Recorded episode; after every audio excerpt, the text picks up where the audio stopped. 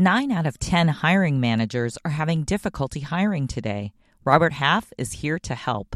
At Robert Half, we know talent. Visit RobertHalf.com today. Coming up on a special holiday edition of the Money Beat podcast, the first half certainly was a roller coaster ride in the capital markets. What will the second half look like? We are coming to you with our second half preview. This is Money Beat from the Wall Street Journal. Now, from our studios in New York, here are Paul Vigna and Stephen Grocer. Welcome to a special Independence Day edition of the Money Beat podcast. Paul and Stephen in the studio, along with our dear friends Jack Otter from Barron's and Chuck Jaffe from Market Watch. Gentlemen, how are we doing uh, on this lovely holiday? I'm doing pretty good. Oh, Couldn't be better. Good. Independence Day. Independence is kind of a global theme right now, right? It it is kind of a global thing. It's a it's a meme. It's it's, it's a meme. Hashtag independence. Hashtag independent, right? And and I know that we we probably should have done this before the the second half of the year actually started, but we didn't because there were other things going on. But let's do it now. Let's let's take a look while we have a little time here, right? Everyone's got a little time. Everyone, hopefully you're you're listening to this while you're stealing five minutes away from the the barbecue because you can't miss Money Beat ever, so you got to hear it even though barbecue's going on. But take a few minutes away. Let, let's look ahead at the second half of the year uh, in the markets politically what can we expect because especially given everything we saw in the first half the first half went a, a lot of uh, unusual directions. I think the second half has some big huge knowable things coming up but i think probably will send us in some odd directions as well. Noble or notable? notable. Okay. notable. Right. maybe noble. Who knows? We'll have to see. We'll have to see.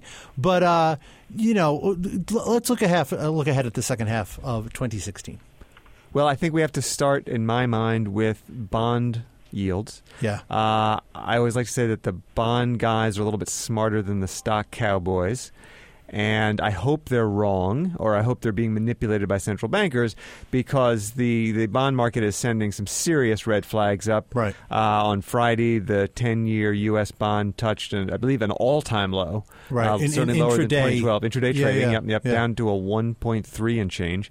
Uh, now, you, you just don't buy bonds at that level unless you're very scared of the future, or because all the other developed markets are giving you negative yield, Right. so maybe 1.3 seems like a high yield bond, but it's a little bit scary. yeah i mean that's the question if you looked at those bond yields on their own uh, you would think the world's coming to an end. Right. I mean, those are very, very scary. Well, well, and basically, what that means, folks, if you're not huge bond people, is if people are, are pouring into bonds, they are buying bonds. What they're doing is driving the yields down. So if the yields are going lower, it's a sign that there is a ton of money going into bonds. And often that's because of fear. Fear, right, right, because bonds are safer than than other riskier assets. But my question is, to what extent do we believe that though what we're seeing in the bond market these days is a reflection of uh, just a, a completely wide open market, And that's, free of central bank interference? that's the question. That's Yeah, the it's question. tough to answer that. yeah, Well, I think it- it- for me, the bond market is where you sort of see how a lot of the things that are going on are hitting home. You know, if you want to go, wow, what's the impact of the Brexit, and you you look a week plus now after the vote, you look at mortgage rates. Mm-hmm. Mortgage rates dropped to near record lows in the week after the the British vote. Yeah. And you're watching sort of those things happen and going, okay, well, if I'm an investor and I have the cash, where do I want to be going with it? If the market scares me and I can't get anything in bonds, I'm looking at what can I do? And you can certainly finance the real estate pretty easily right now. So it'll be interesting to see if that has its own ramifications for investors. I have a feeling I have a feeling we're going to see a lot of of return of the house flippers, low money down, uh, garbagey things like that Yeah. as uh, that emotion comes to the forefront. Well, that worked out really well last time. right, right. It's time to refi again. Uh, Look, if if people only did what actually worked out well the last time, we'd have a society that already accepts index funds and gives up most active management. but they don't. So, and they're not gonna anytime soon. Let's talk about the the stock market. Uh, the first half of the year, you know, the, the rally at the end of June kind of got the Dow and the S and P back into the green. Uh, Nasdaq finished down. Second quarter earnings season is coming up. big election is coming up. Britain is in political chaos. Global economy doesn't look so hot. Neither does U.S. economy, in my in my uh, opinion. Start me all right. Start me off with just second quarter earnings. Do we think uh, there'll be an event? Will they matter? Are they important? I mean, we know that they're not going to be good. So, what's the upshot there? I've been lousy for a long time, Yeah. uh, Yeah. and the market has kind of moved higher despite that. So maybe it's not a big deal. Yeah. No, I mean they're they're they're forecast I think to decline 5.2 the S&P 500 companies in the S&P 500. So, I mean that's not great. I mean the interesting thing is that you know companies with more exposure to the US, the majority of their exposure sales coming from the US are actually supposed to you know should report um, flat earnings and if you get rid of oil out of that they're expected to report uh, growth uh, compared to you know companies with more exposure to overseas.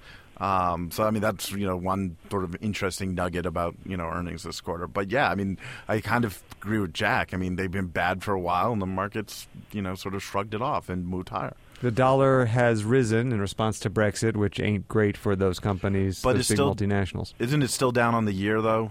Yes. So I mean that's and and that's the other thing too is I mean I think a lot of it, you know where oil goes is gonna for the second half earnings, not just second quarter, second half earnings. Um, oil. The average oil price in the second, I mean, in the third and fourth quarter, if oil can hold these prices, the average oil price um, will be below that um, where we are now. So that bodes well for you know energy companies' um, earnings in the second half. The S&P was up about 3.75 first half of the year. If you had said that after the first week to week and a half of the year, I don't think anybody would have believed you. Month Yeah. and a half. You you actually enter the second half of the year with far more that you are concerned about than you entered the first half of the year. And if you asked me to place a bet or told me I had to wager my money on something, I would say we're going to wind up finishing this year right around seven and a half percent gain on the S and P, but it won't be easy to get there. Chuck, is mm-hmm. that 375 total return or just index return? That's total. Okay. All right. Yeah. So still seven, seven and a half percent. If you could If do you that again, seven and a half that's percent not right bad. now. The the problem is the problem for many people is that seven and a half percent is not acceptable because they haven't saved enough. They need to get twelve percent to justify the fact that they're saving badly. So you know that's part of the the problem, and I think the the real danger right now is that a lot of people are going to hurt themselves at this particular market inflection point. You know, if you watch fund flows into things like bear market funds, You've got people jumping in. They're not jumping in because they want to make a bearish allocation that they say, okay, I'm adding 5%, you know, of my portfolio to a bear market fund and I'll rebalance. They're adding to a bearish fund because they're going, hey, I just went through something that was really uncomfortable and now I need to buckle my seatbelt. After the crash.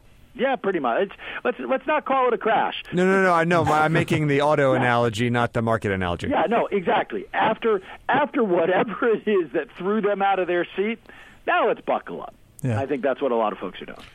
I also think in the second half, the the thing that's driven the markets for the last, you know, since the financial crisis, is is whether you know it's going to be still be there. I mean, it's whether what the Fed policy is going to do. Right. Are they going to raise rates? Um, you know, how many times are they going to do it? It looks like you know, uh, one maybe, Maybe at most one twenty-five Um, basis point yeah. increase. But um, that's that's I think like going to be a big question mark. Yeah. Um, and it's not, and the timing of it is actually going to be really interesting. Do the does the Fed raise in September? I mean, I- you you know, know, like that's in the midst of a presidential Right. election, and the Fed is typically, you know, shied away from doing right. that. Or I- I mean, we're going to have a, a full summer of British political chaos leading into. I think the prime minister election is in September, right? Somebody correct me if I'm. I'm I don't or know. October, maybe it's October. It's right around then. yeah, it's in it's a few months. You know, Right. Mm, e- either way, either way, if if that is affecting Britain, Europe, markets over there, the pound, the euro, all those things, and the Fed is a little nervous, you know, will they hike in September? You've also got the U.S. election coming up. Will they do it ahead of the U.S. election? Who knows? Unless we see incredibly strong economic growth that Right. makes the, the Fed nervous that they really Yeah. have to quash any Yeah, future put- put inflation. odds on that. Uh, yeah, exactly. Jack Otter. Okay, put that- odds on that. So I think that answers our question Yeah. between the political you know issue and the fact that we're unlikely to see huge growth. Why on earth would they raise in September? Right. But the, I mean, uh, to take the sort of counter argument, I mean, you know, given the market's reaction to Brexit last week, you know, we'll you have to like. If if the market's sort of taking Brexit in stride, if investors in this country are sort of of the opinion that this is really going to be in the immediate future a UK focused thing, you know, and the data starts looking good for the U.S., it's going to be, you know, how, like, does the Fed have to raise rates, or are they going to feel they need to? Because they definitely want to. Yeah, Yeah. I was going to say, do they have to? Yes. Do they need to? Yes. Will they have the stones necessary to make it happen? Right. Maybe not. Yeah. That that that's the real question. I mean, look, they say they're data dependent. I mean, if the data tells you to hike, And that's why this Friday's jobs report is going to be, uh, you know, I think a really Right. interesting one. Again, I mean, the la- June's was, you know, a Yeah. shocker. Um, it's going Right. to be interesting to see what this one looks like. right? All right. Uh, Well- go ahead, J- uh, Chuck. was We'll give you the say- last I was word. going to say, I I mean, do I think the Fed's going to? In- I, I think that the Fed is now at a spot where they they won't do anything in September because they don't want to run the risk that they change anything, or you know that the market reacts and you wind up having people at all factor that into the election. Right. Right. And so, so then we'll get to December, and they will be desperate to try to do something at that point. Yeah. Yeah, could be right. All right, listen, we're going to wrap it up there. Uh, I want to thank you, gentlemen. I want to thank you all for listening. I know this is a holiday, so we appreciate your time as always. And look for us uh, later this week and be a big week in the markets. The Claude 3 model family by Anthropic is your one stop shop for enterprise AI. Haiku is lightning fast and cost effective. Sonnet strikes the perfect balance between skills and speed. And Opus sets new industry benchmarks for intelligence. Learn more at anthropic.com slash Claude.